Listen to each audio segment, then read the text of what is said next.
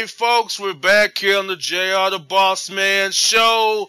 W D J Y ninety-nine point one Straight Talk. Boss Beckler here.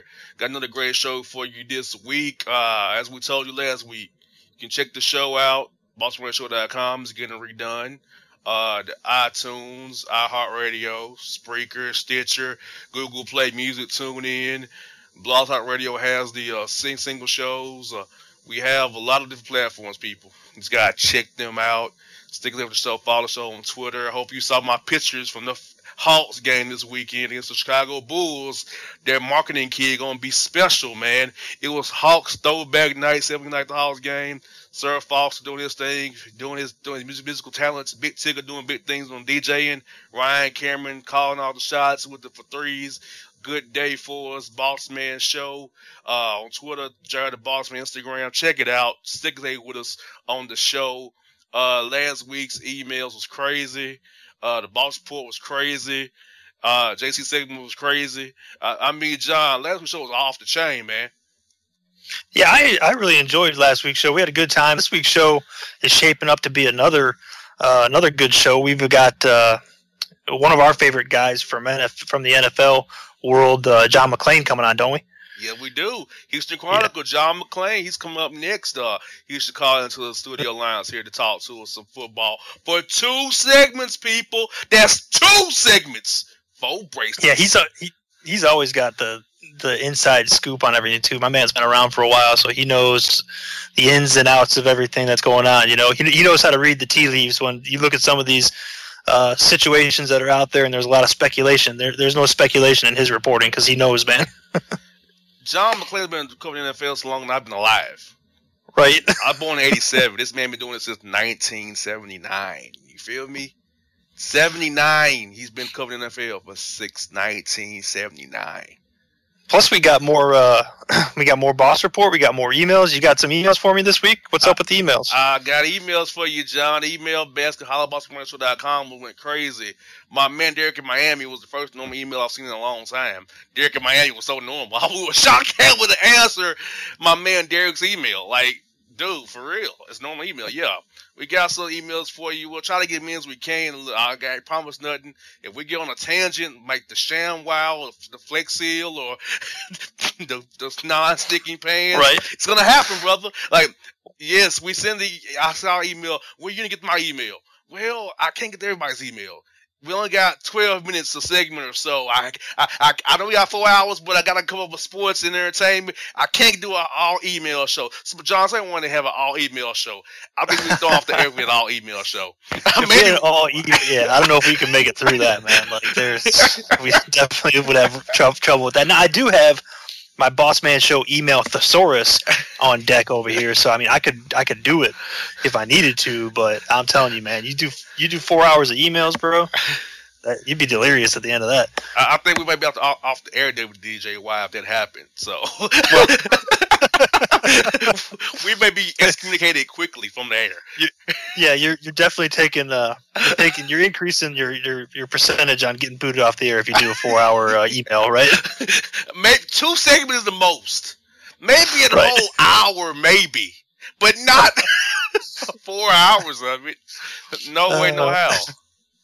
No doubt, but I'm looking forward to, man. Last week's show was on point. This this week's show is shaping up to be on point. You never know, though. Someday we might get we might get around to like a, a full hour worth of emails for, you know, somebody cancels on us or, you know, we're light on content. You never know. We might pop off and do an hour. Exactly. Like, so check out our station, W D J Y ninety-nine point one F M, Metro Atlanta, Straight Talk. Follow them on Twitter, W D J Y F M.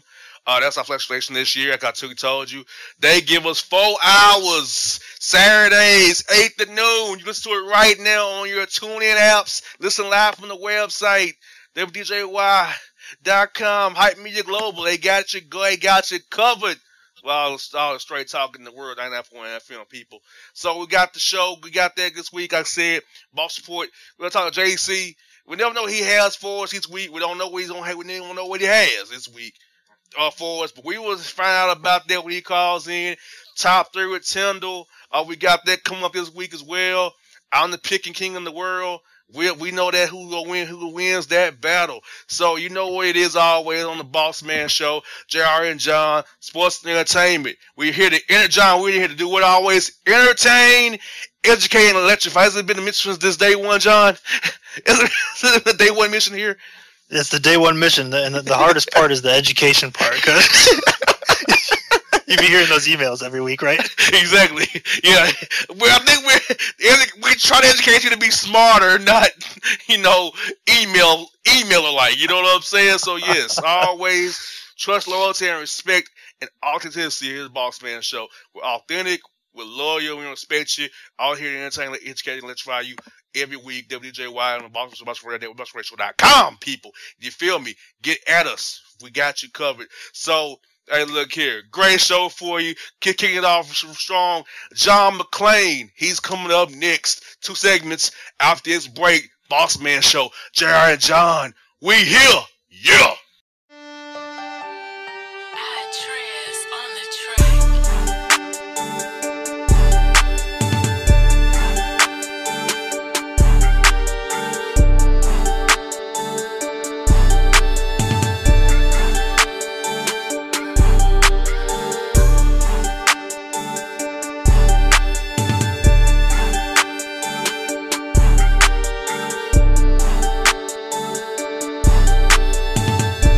Hello, my name is Travis Williams, President and C E O of Academics and Athletic Consulting, focusing on educating and empowering tomorrow's collegiate athletic leaders.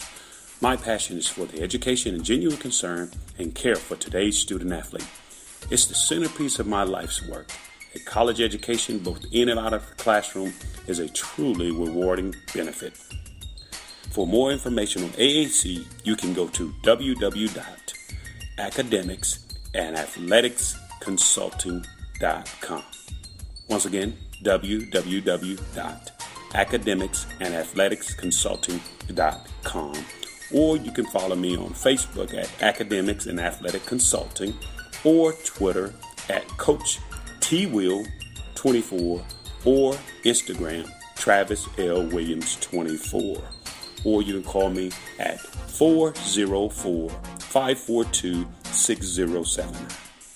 Once again, A A C is very proud to partner with J R McHenry of the Bossman Radio Show, covering sports and entertainment across the country. Please tune in weekly for informative, entertaining, and expert analysis on today's sports and entertainment topics. Thank you.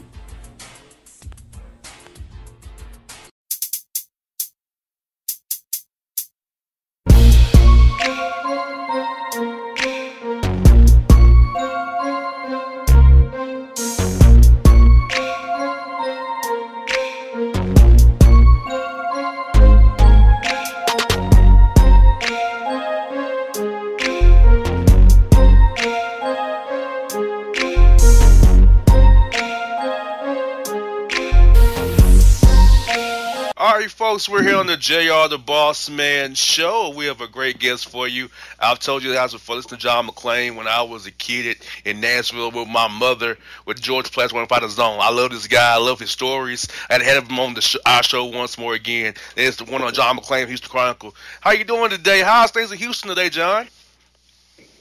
Things are great, J R. Great weather. Great, uh, great time of the year. Getting ready to go to the Super Bowl. My, I think it'll be my thirty-eighth or thirty-ninth. I've lost track. Oh, man, I tell you, that's great, man. That's a hell of a streak you have there. I, I'll hope to get that streak like you one day. I really do.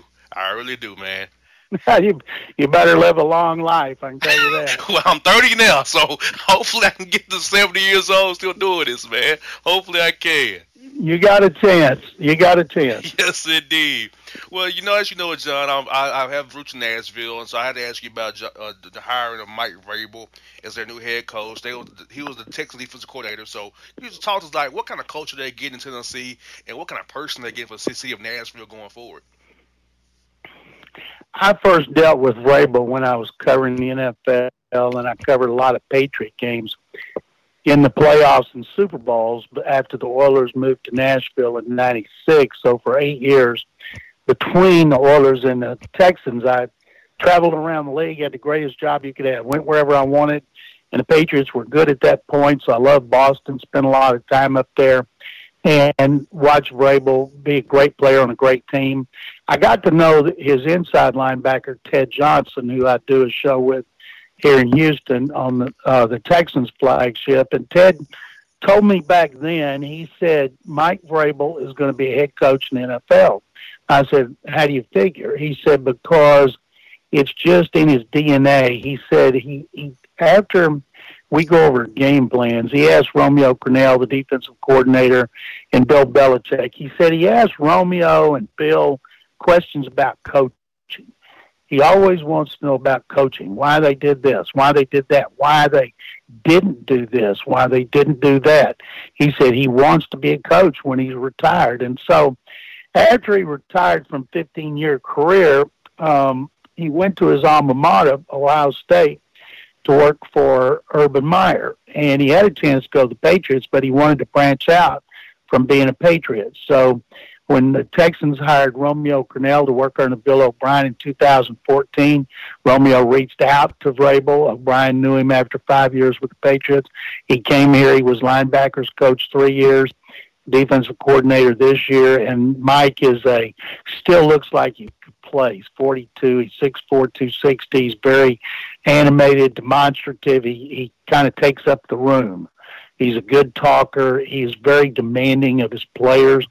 I watched him coach those guys, get turn some players, turn players into, some were mediocre, became good. Jadeveon Clowney was injured and became great. And he took a guy like Zach Cunningham, second-round pick from Vanderbilt, and turned him into one of the most productive rookies. So uh, he's known what he wanted to do, and he's worked for Bill Cowher and Bill Belichick, Romeo Crennel, Urban Meyer, Bill O'Brien here. And as he told the, the media at his news conference on Monday in Nashville, when they said, how do you know you're ready? He said, nobody knows for sure.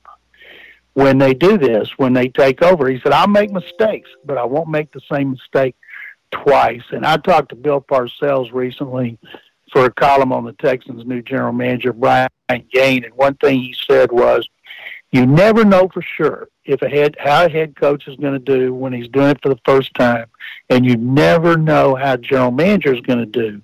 He said, until you have the head that wears the crown, you never know for sure. But everybody that has worked with Vrabel knew he was going to be a head coach, not a matter of if, but a matter of when, and he was able to pull it off uh, very early in his career. Now, John, I wanted to uh, take you over to another coaching situation. Uh, not a first-timer, but a new coach. Uh, it's kind of an open secret, I guess, that Josh McDaniels is going to be the next head coach of the Indianapolis Colts. If that does, in fact, turn out to be the case, how do you think he'll do uh, his second time around as an N F L head coach? Well, Josh McDaniels is definitely going to the Colts, and if he learned from his mistakes the first time, and he was awful with the Broncos, and the reason was the guys who spend their entire career with the Patriots, and this is something Matt Patricia's got to worry about in Detroit, when they've spent their entire career there and they get a head coaching job, they have to realize they're not the Patriots, they're not Belichick, they don't have Brady. A guy like Bill O'Brien, who's been the most successful former uh, Belichick assistant, he was there five years, but he had He also worked for George O'Leary and Ralph Regan in college, so he had different ways to do things. The guys like Patricia and McDaniels, the first time, they know no other way. And McDaniels has said he learned a lot. He keeps a record of mistakes he made, things he needs to do different. And the main thing he needs to know, he cannot be Belichick. And I'm thinking that he probably knows that. He's a really good offensive coach. We all know that. Brady swears by him. Belichick swore by him, but he can't think he's going to do things in Indianapolis like they do in Indy. I was covering the Oilers when Belichick was in Cleveland. He was terrible. He got in the playoffs one time, and when he got fired, we all thought he'd spend the rest of his career as defensive coordinator for Bill Parcells when they were reunited. And when he got hired by New England, we thought at the time, wow, what a bad decision by Robert Kraft.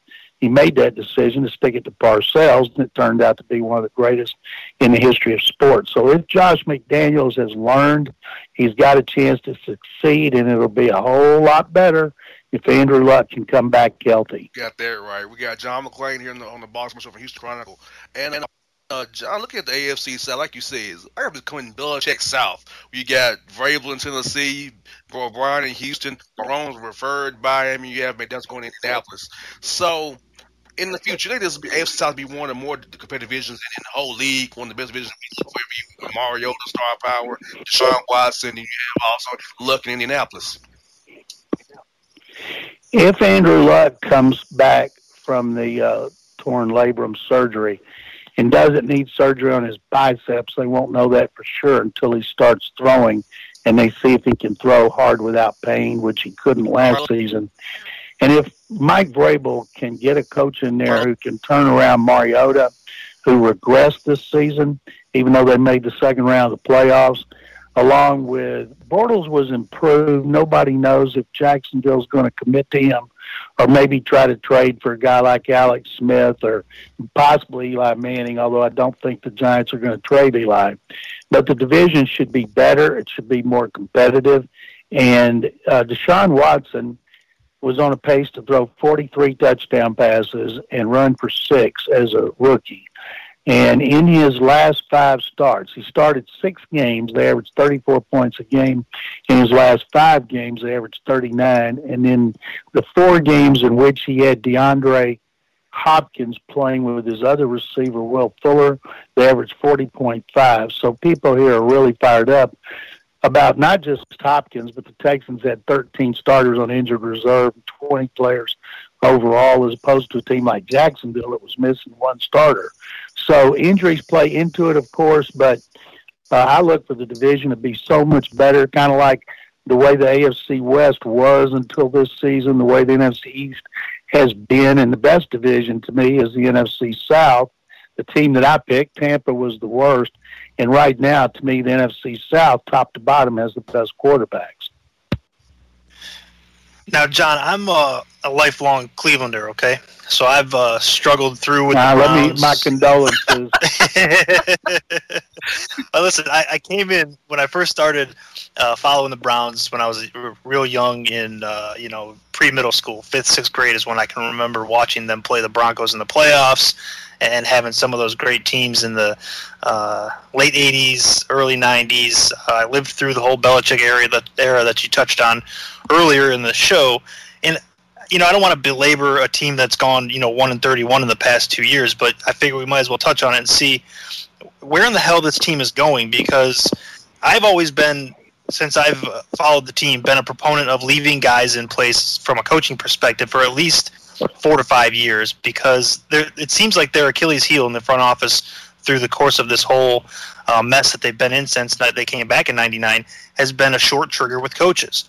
And going back all the way to uh, Chudzinski, I said they should have kept that guy around just to give him some time to work a system. They have no um, system in place. They always get rid of these guys after a year, two years, two and a half years, and there's no system built up there. So I'm interested to get your opinion on, A, where Cleveland is headed, and B, where they should be headed if it's not the direction that you uh, would agree with from a, a philosophical standpoint. Uh, Jim Haslam made a terrible mistake with the last time that he uh, elevated or moved Sashi Brown from the administrative side to be a general manager. Sashi's very smart, but he wasn't a personnel guy. Now, that being said, he's left him in good shape. And then he hired Paul DePodesta from the Mets, and everybody thought he was going to change the way the N F L does business with analytics. The N F L's been doing analytics for years. They don't brag about it like baseball does. That's why you have offensive and defensive quality control coaches. They've got every kind of number and tendency you could ever have.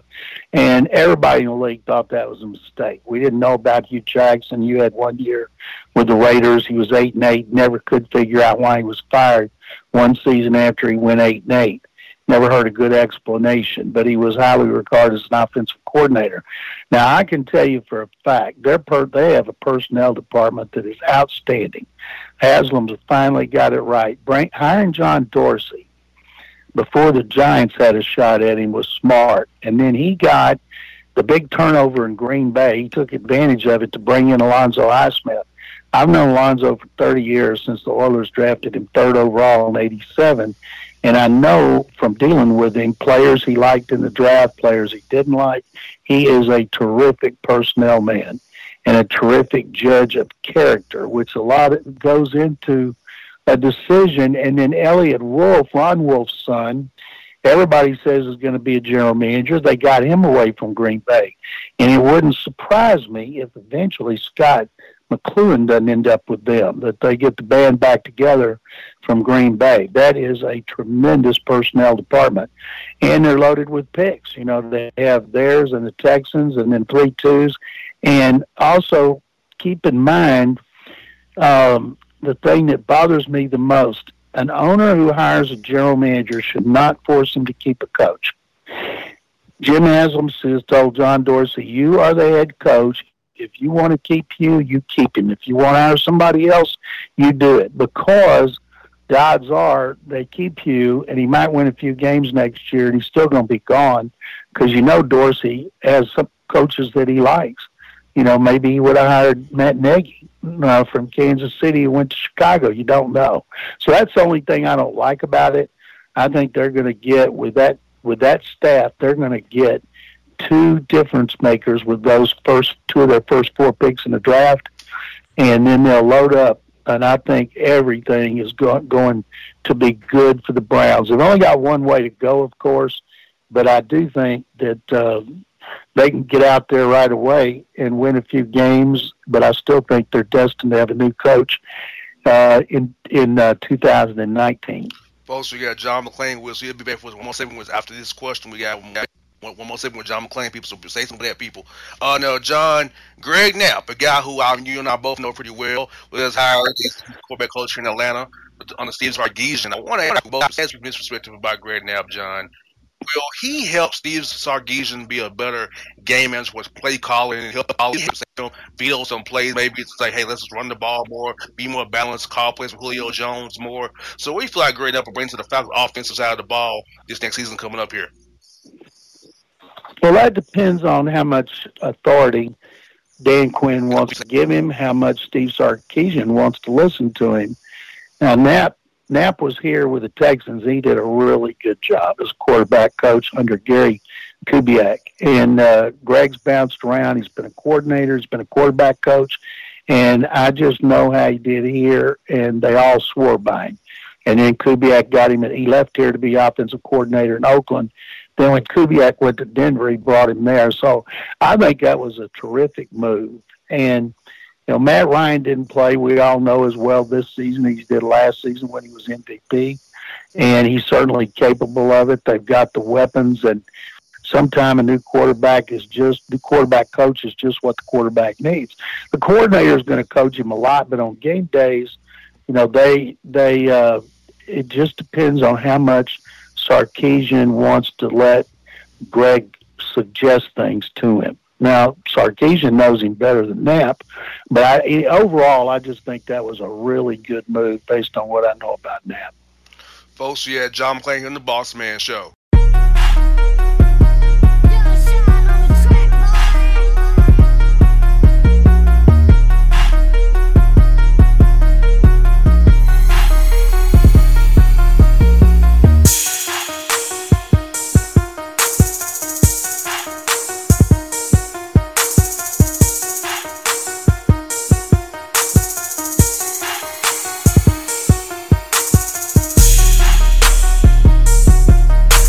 All your photo, video, and voiceover needs, check out the fine folks at Blu-ray Productions.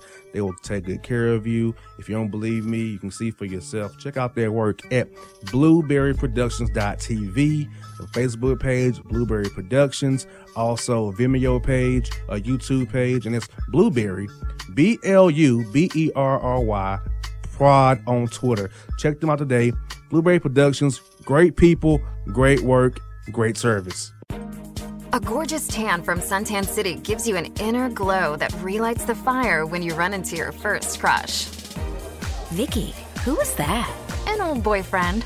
Lucky you just tanned at Suntan City. Lucky he's single. We're doing lunch tomorrow. Won't be single for long then. During Tour of the City, try all five tans, including spray tan, for just four ninety-nine. Restrictions may apply. Click to buy now. Hip-hop fans, I got a great album for you. The debut album from Family Grind E N T, True Speech, and three one three Fresh. We're going to do two discs, thirty-three songs of pure, genuine hip-hop. Albums available on iTunes, Amazon, Google Play, ill street rex dot com, and streaming live right now on Rhapsody, Beats Music, Spotify, Xbox Music, Slacker Radio, and SoundCloud. Check them out today, True Speech and three one three Fresh, Family Grind E N T. Believe in it, get it.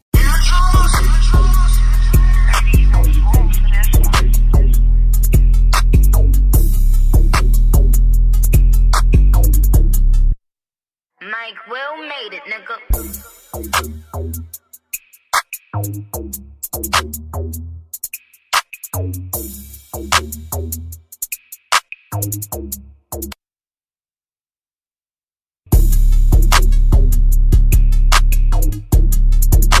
All right, folks, back with John McClain on the Boss Man Show. Uh, we're talking about Falcons football last question. We talk some Titans, A F C South. We're on the A F C South theme here with John McClain.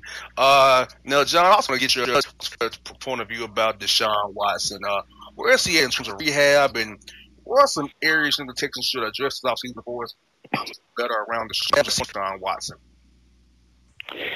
When Watson was the quarterback here, Um, before he got hurt in practice, nobody really complained about the Texans' offensive line after they gave up ten sacks in the opening game against Jacksonville. And one re- and when Watson was playing, when he went down, they were third in the league in rushing, averaging one forty-three yards a game. They had Lamar Miller as the starter, rookie Deontay Foreman as a backup, and then and then they had Watson. And Watson went down for the year. Foreman went down for the year.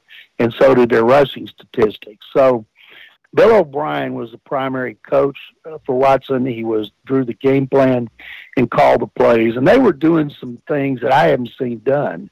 And this was my thirty-eighth year covering the N F L with some things they did with motion and fakes and play action. And, and uh, it was just exciting to watch. And then Watson got hurt, blew out his A C L on a little toss in practice. He just bounced a couple of times, came down wrong. He, uh, Bill O'Brien told us at the end of the year he's ahead of schedule, and they'll have him back for O T As, and they'll take it easy on him in O T As, and then he'll be full go for training camp. And they will have at least three, maybe four new starters in their offensive line. They're loaded at receiver. They're loaded at running back. They made, they've got all their tight ends. They had two tight ends. The first two tight ends went on injured reserve, and they had an H-back and the backup lineman playing the position. So they've got all those guys back. So what they need to do is a better job up front, and uh, they should, again, be one of, if not the high-scoring team in the league based on what we saw in his six starts last season. Now, John, I wanted to throw a comparison out there for you uh, with coaches. Would you agree or compare uh, the Brian Gane, Bill O'Brien pairing to the John Robinson, Mike Vrabel pairing in Tennessee? Do you do you think the the setup a setup like this works best for an organization? Well, first of all, um, Bill O'Brien and the Texans G M Rick Smith. Rick had been there twelve years. He and Bill had been there four years, and like so many other marriages between coaches and G Ms, Jimmy Johnson, Jerry Jones, uh, John Gruden, Rich McKay, Bill Cowher, Tom Donahoe, Mike Holmgren, Ron Wolf, Lloyd Reese, Jeff Fisher, um, John Butler, and Marty Schottenheimer. And it's happened other times. They just, you know, you reach a point, like in a marriage, some point, you either work out your differences or you move on, and they moved on. And uh, so Gane, who had been here for the last four drafts and free agent periods, got along very well with the coaches and O'Brien, as well as personnel people and uh, the administrative people. He's the one that I was hoping that they would hire him.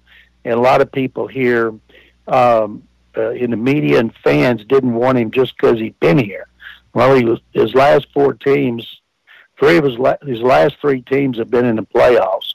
And uh, and the fact that he gets along with everybody was important. They have harmony now. And one thing I told people Bob McNair, the owner, who was on the search committee with his son, Cal, as the chairman, and then uh, O'Brien and the president, Jamie Roots, and then uh, Jed Hughes from the Corn Ferry search firm. One of the things that McNair has access to is every scouting report that Brian Gane filed uh, on pro on the draft and free agency. And if he had made a bunch of bad recommendations, say he didn't want to trade up for Watson, or he didn't think Zach Cunningham could play, and or a lot, it, they wouldn't have hired him. But obviously, they looked at his recommendations, and there's nothing can be changed about that. And they looked at it, and that one they liked what they saw, and that's one of the reasons they hired him. So the difference in Tennessee is John Robinson was the G M doing the hiring, and he recommended Mike Vrabel to Amy Adams Strunk, who signed off on it, the owner. And in this case, it was the owner doing the hiring, and Bill O'Brien wanted him, of course, but the owner had conduct. He, he led the search. And so Bob McNair, through not just the recommendation of the other people, but what he saw in those scouting reports and what he knew of Brian Gane over the last four drafts and free agent periods, seemed to me to be a really good hire. It's like Bill Parcells. I did a column with him because he worked with Gane three places, hired him in Dallas and Miami. He he went on and on about how he has everything it takes to be a top-flight general manager. But, as he pointed out, you never know for sure with anybody when they get that decision-making um, uh, responsibility.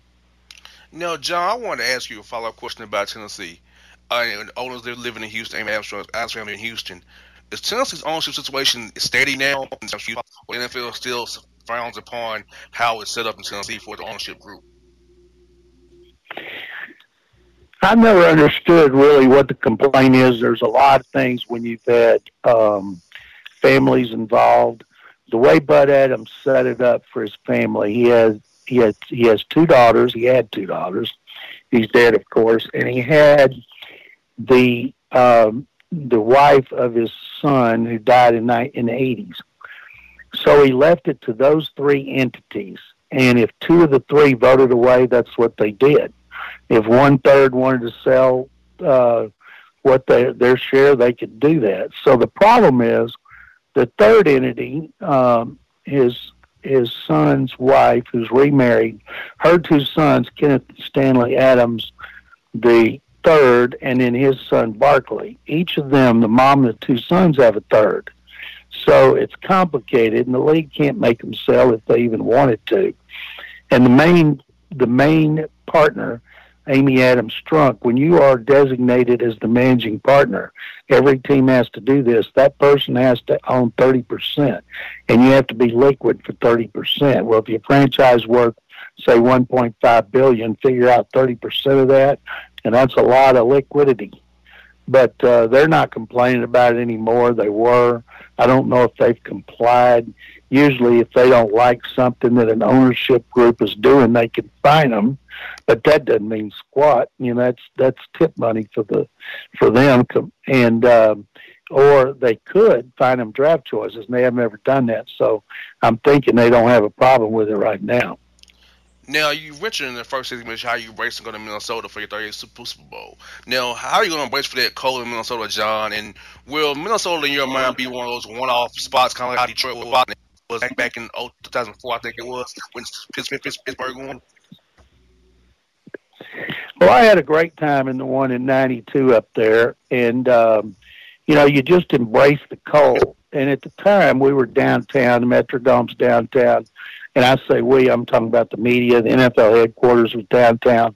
In Minneapolis, you don't have to ever go outside. You have walkways connecting every building. So if you didn't want to go outside, you didn't have to. This year, they have put the media headquarters at the Mall of America, the largest mall in the world, and it's it's by the airport in Bloomington. And so that's where the headquarters are. All the media hotels, as well as the N F L headquarters, are all at airport hotels, and um, which is fine with me. I don't care, but there's no walkway from the airport Marriott where I'm staying across two parking lots. And this summer or during when the weather's nice, I've stayed there and walked with no problem. But, you know, if it's five degrees, it's going to be a little cold, so there's going to be a lot of shuttles. But Detroit, I liked it because we were all in the same place. Headquarters, interviews, everything was at the Renaissance Center. You never had to go outside if you didn't want to. But it's just one of those things you adjust. And they always, the cold weather cities roll out the red carpet for the media because they want people to say nice things about their city. But with this, U S Bank Stadium is an incredible stadium. I got a tour of it last year when the uh, when they played, uh, the Texans played the, the Vikings, and it was magnificent. And now the you know the Mercedes Dome in Atlanta, it's it's it's the new Taj Mahal. But I can't wait to get back up there because I tweeted this, I think, this morning. It's a privilege to cover a Super Bowl because every day I hear so many people I know tell me, friends, I man, I'd love to go to a Super Bowl. I know other people in the media, like at my paper, the Houston Chronicle, said, man, I'd like to cover a Super Bowl. One time a player was giving me a hard time. This is about five years ago. And he said something like, how many Super Bowls have you been to? I've been to three or two or whatever. I said, well, let me think about it. I've been to thirty-five. Oh, shut him down.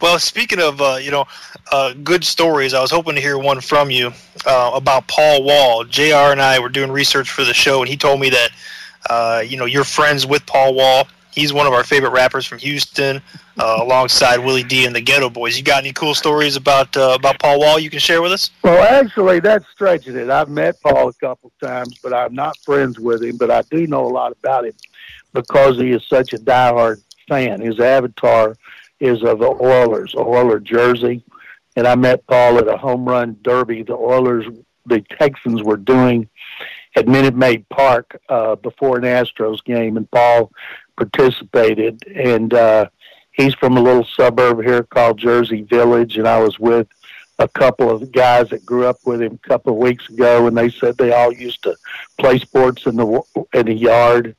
And uh, Paul was always big into the, the new kind of music that came up then, rap music, but nobody had any idea he would end up making a career out of it, and such a successful career with so much notoriety. But he's a big Astros fan, too, and like all of us who are Astros fans, he celebrated that World Series, let me tell you.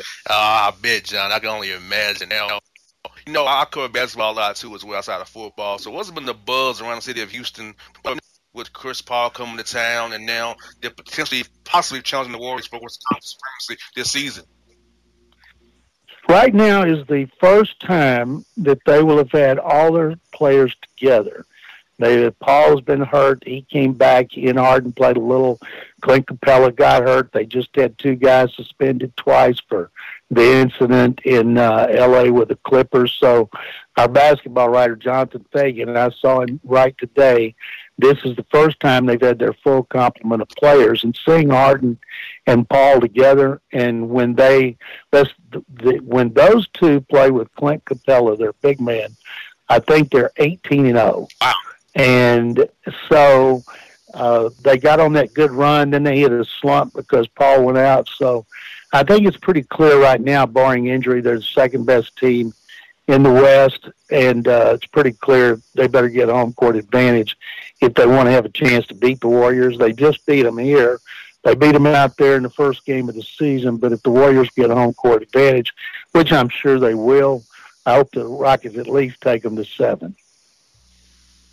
Now, John, I wanted to, to swing it over to baseball real quick as we wind down our time with you here and talk a little bit about the Astros World Series uh, win in you know, how that dovetailed into the overall feeling in the city with the damage that was inflicted during the hurricane uh, that hit the city so hard. You know, just give us an impression about how, A, that helped the city, and B, where the city stands today as far as recovering from that devastating hurricane.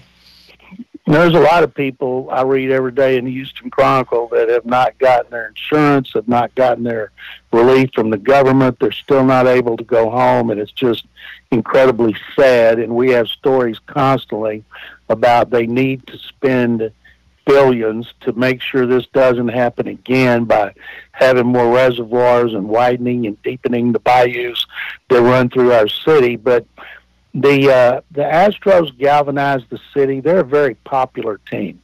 You know, they suffered for three years, and pe- people kind of, it was like watching your baby stumble and fall. But, you know, you get high hopes for when your baby grows up. Now the baby grew up last year.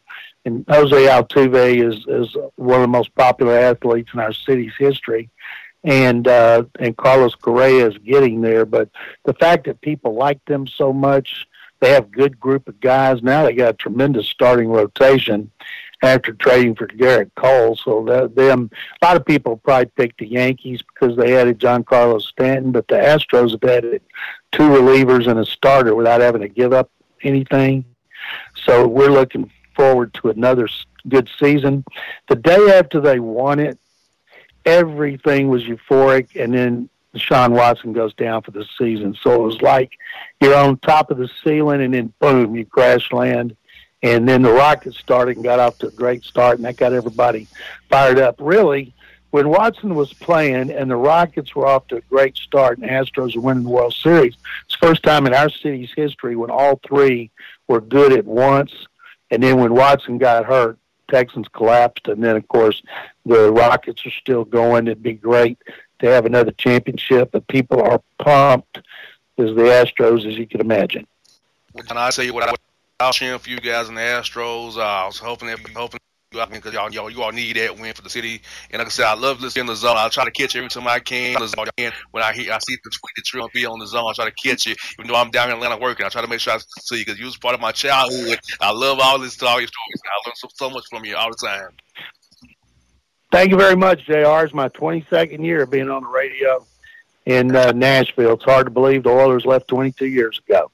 Thank you guys for having me on. No problem, folks. This is John McClain on the Boss Man Show. Check him out on Twitter. He's McClain on the N F L.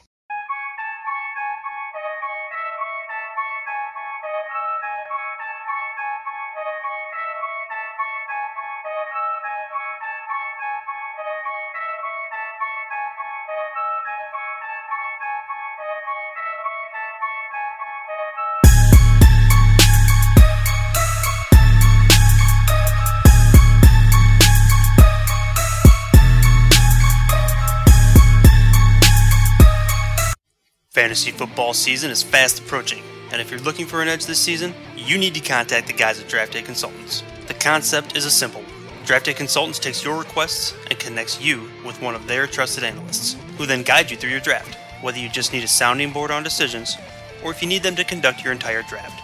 Draft Day Consultants has you covered.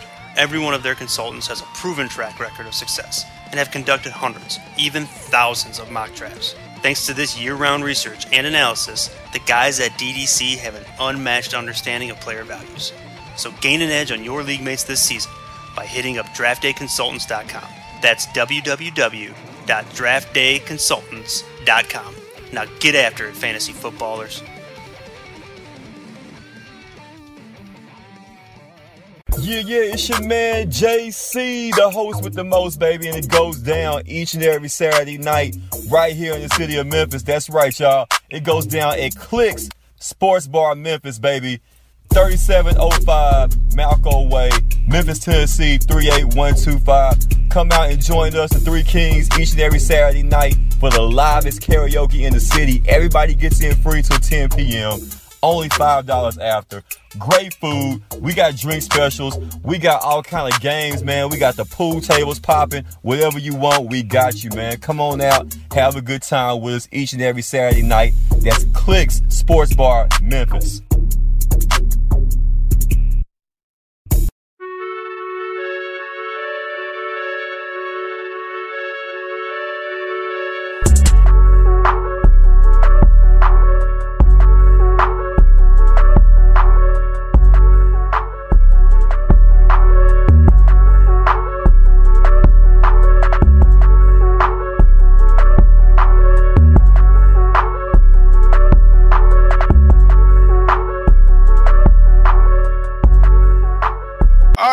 Back here on the Boss Man Show, we're joined by the Montana Grizzlies head coach, Travis DeCour, here on the Boss Man Show. Coach DeCour, how are things out there in Montana, man? I know it's probably colder than it is here down in Atlanta, man.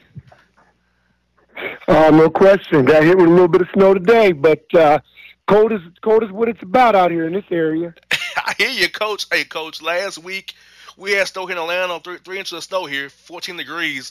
Coach, I about lost my mind. Because, see, I, I'm, a, I'm a Florida guy, Coach. I'm not used to no snow, man. I was messed up, man.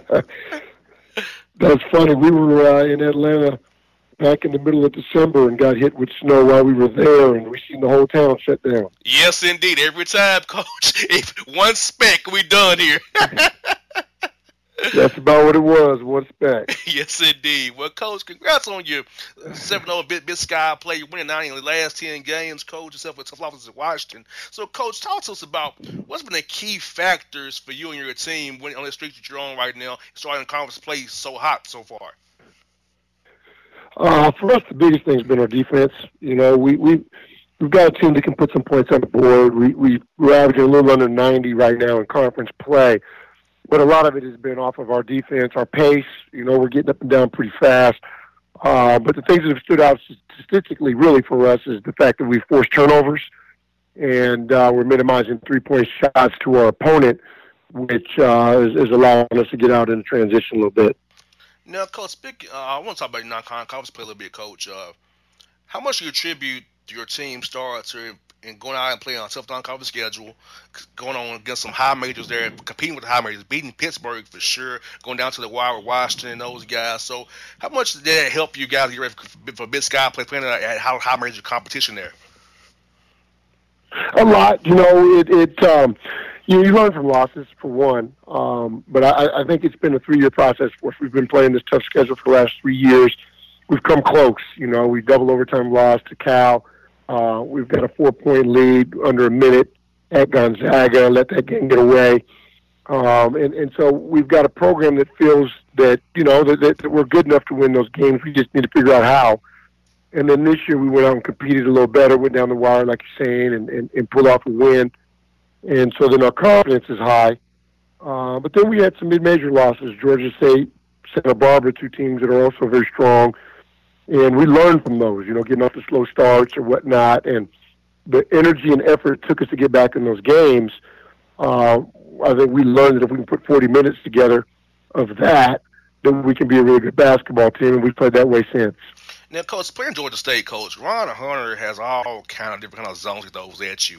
How tough is that to prepare for all the zones he throws at you? How you adjust the zone depending on what you, what you guys are doing? So how tough is that y'all to prepare for the way, the way that Georgia State plays defensively? Almost impossible, you know. I mean, they're a well-coached group. They're very talented, athletic, um, and it, it's kind of like smoke and mirrors, you know, where um, it's a matchup. Uh, so you really can't play zone offense. You, you got to move them around with man principles offensively, and what might be there the first time down the floor probably isn't going to be there the next time down. So it's a game of adjustments and flow, and it, it took us about twenty minutes to just kind of get a feel for what it was they were doing, and by that time we were down eighteen at half.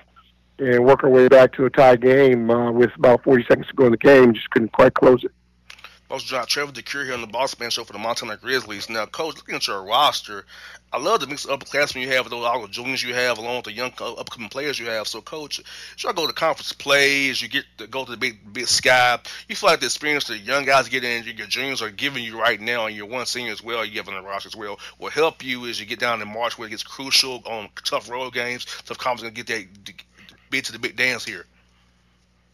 No question. Um, you know, with, with the with the older, with the junior class, three, you know, two of them are transfers, so they're they're in their fourth year. Experience play. You know, one played Pac twelve ball, another transferring from the Big West. So the guys that came in with some experience and then redshirted a year, um, and, and, and so we're a little older. And uh, what, what's happened for us here is the the, the, fret, the two freshmen and a sophomore we've got playing big minutes for us. They've had a chance to just continue to develop throughout the year, gain experience, uh, gain confidence, and our depth has just continued to increase because of it. And, uh, Coach, is this what you kind of look for when you go out recruiting each, each offseason? You want roster balance and class balance from freshmen, sophomore, redshirt juniors, or some few seniors picking in, J C transfers, or grad transfers. Is that kind of what you're looking for, a good mix of all of it, so you have your roster kind of always replenishing itself throughout the years here? Yeah, our our deal really is um, high school seniors and and then D one transfers. You know, guys that are either transferring straight across or down um, that, that might have a year or two under their belt. so they know they know what they're working on in their in their in their time of, of a red shirt, uh, and then it allows us to be a little older, a little more mature. And you know, the teams that are successful at the mid-level, getting to the N C double A tournament, playing against high majors, typically are teams that are a little more experienced. And so, once we become one of those experienced teams, we want to stay that way. And so, knowing that we're we're, we're we've got a junior class that's leading us in minutes played and scoring, that by the time they graduate, those freshmen, sophomores are going into junior, senior year, which allow you to always be older. And uh, and then their junior year, we should have a freshman class behind them, uh, be old and, and gain experience the same way. So hopefully we'll always have juniors and seniors leading us. You got there right, Coach. And major, major, major, major ball, you must be older. Because if you're not, you could get killed. No question. You got you would get killed no on a bit. Now, Coach, look at your stats, no Coach. I love, I love your stats, man. You got four, you got three guys averaging fourteen points a game, virtually pretty much. Five guys with at least four points a game, bounce rebounding as well. Seven guys with three or more rebounds. So, Coach, when you guys this season make your season goals, was the goal for you guys to attack the glass and shut the basketball and get everybody involved in, in defense and offense on the glass and, and scoring the ball a little bit here? No question. You know, if you uh, if you can win the rebounding battle every night on both sides, uh, percentage-wise, and you know, have a high field goal percentage, you know, low defensive field goal percentage, probably got a chance to win every night. Um, and I and I always believe the best way to do that is with balance, because you know, you get one guy averaging twenty-five, thirty a game. On his off night, you probably don't win. And I think for us, we've had a different guy step up and be the key player for us in each night. You know, Saturday, Bobby Moorhead gets his first career double-double. Uh, the game before that, uh, Michael Guinea goes for a career-high thirty-nine. The game before that, Jamal Cole goes for a career-high thirty-four. But Amon Rory is our leading scorer at just under twenty a game. So, I, I just think the balance is the best way to be consistent and uh, have an opportunity to win every night. Now, Coach, how do you keep your guys focused at one game at a time? Now, I look at the record, they're seven oh in conference play. How do you keep them guys focused? Is, hey, we're focused on Southern Utah only. So that's, that's our biggest game is this game yeah. coming up here. So how do you keep guys nineteen, twenty years old, twenty-one years old, twenty-two years old, focused on this one game at a time, one day at a time, one practice at a time? You know, we over-communicate. We, we we constantly give each other an assessment of who we are realistically. Uh, and, and your record never really defines who you are as a team, whether it's a losing record or a winning record. Um, it, it, it's, it's how much you can improve from one game to the next, how many adjustments you can handle making, um, and, and then avoiding slippage. And you're going to have it because we're human, so do we correct it? And we watch a ton of film. And so today, for forty-five minutes, we watched everything we did wrong Saturday, as opposed to, you know, patting ourselves on the back and and, and enjoying the success. The success is enjoyed. You know, you get about twenty-four hours to enjoy it, and you got to get back in the gym on Monday and get after it. So very little conversation about Saturday's game other than the things we need to correct. Uh, we'll come back, correct those things again tomorrow, and then Wednesday we'll, we'll, we'll prepare for Southern Utah one-day prep. Um, but we, we constantly talk about respecting our opponent. You know, it's one game at a time. And we, we've had enough um, adversity in the past, whether it's with this group or the group before them. Uh, we've had a team that, you know, finished tenth in the league, cost us a conference championship two years ago. Uh, last year, we beat the top half of the league, but we slipped in some games against nine, ten, and eleven that cost us an opportunity to win a championship. So this team has been scorned enough in the past to understand how important it is to show up Southern Utah the same way you show up uh, for Weber or, or Idaho. And if we continue to do that, we'll be okay. Now, Coach, as you prepare for Southern Utah, I know that Arizona coming up in the weekend. So do you kind of just look, what are you seeing from the guys on film that, you, that you're going to try to attack this week against these guys as you get rid of these two home games coming up here? Well, we try to pick up on what they did scheme-wise against us on both sides of the ball. Um, we'll review those things. If there's some things we struggle with, we'll fix it. If, if there's some things that maybe we, we could take advantage of that we might have missed or that they had a problem um, stopping, we'll continue to do those things. Uh, and then, you know, we got to watch, you know, the recent games. Um, Southern Utah, for an example, had one of their leading scorers not play against us last time. And so we got to make sure we, we're, we're prepared for him impactfully. Uh, and then they had a post player that, our, you know, our game was his second game of the season with them. So we just got to make sure they're still utilizing them the same way they did last time they played and what areas that we struggle in or whatnot. Uh, but everybody makes adjustments as the season goes on. We need to pick up on those adjustments that both Southern Utah and N A U have made prior to our game. Uh, now, Coach, last one for you I have for you is this, Coach. Uh, you speak about the quality of the of the Big Sky Conference. I, I see, I know I watch you all games a little bit here on like E S P N three. I kind of see what you guys are doing out there, man. So, so talk about the coaching in the league, the teams in the league. For a lot of people who are in Atlanta who might not know about you guys, you gotta give us a little, a little bit of a breakdown of your league as a whole. For people who might not know about it, who want to learn about the Big Sky Conference, can you yeah. share with us a little bit about it, please, Coach? You know, in the past, it, it, it's you know when I first got here, our first two years here.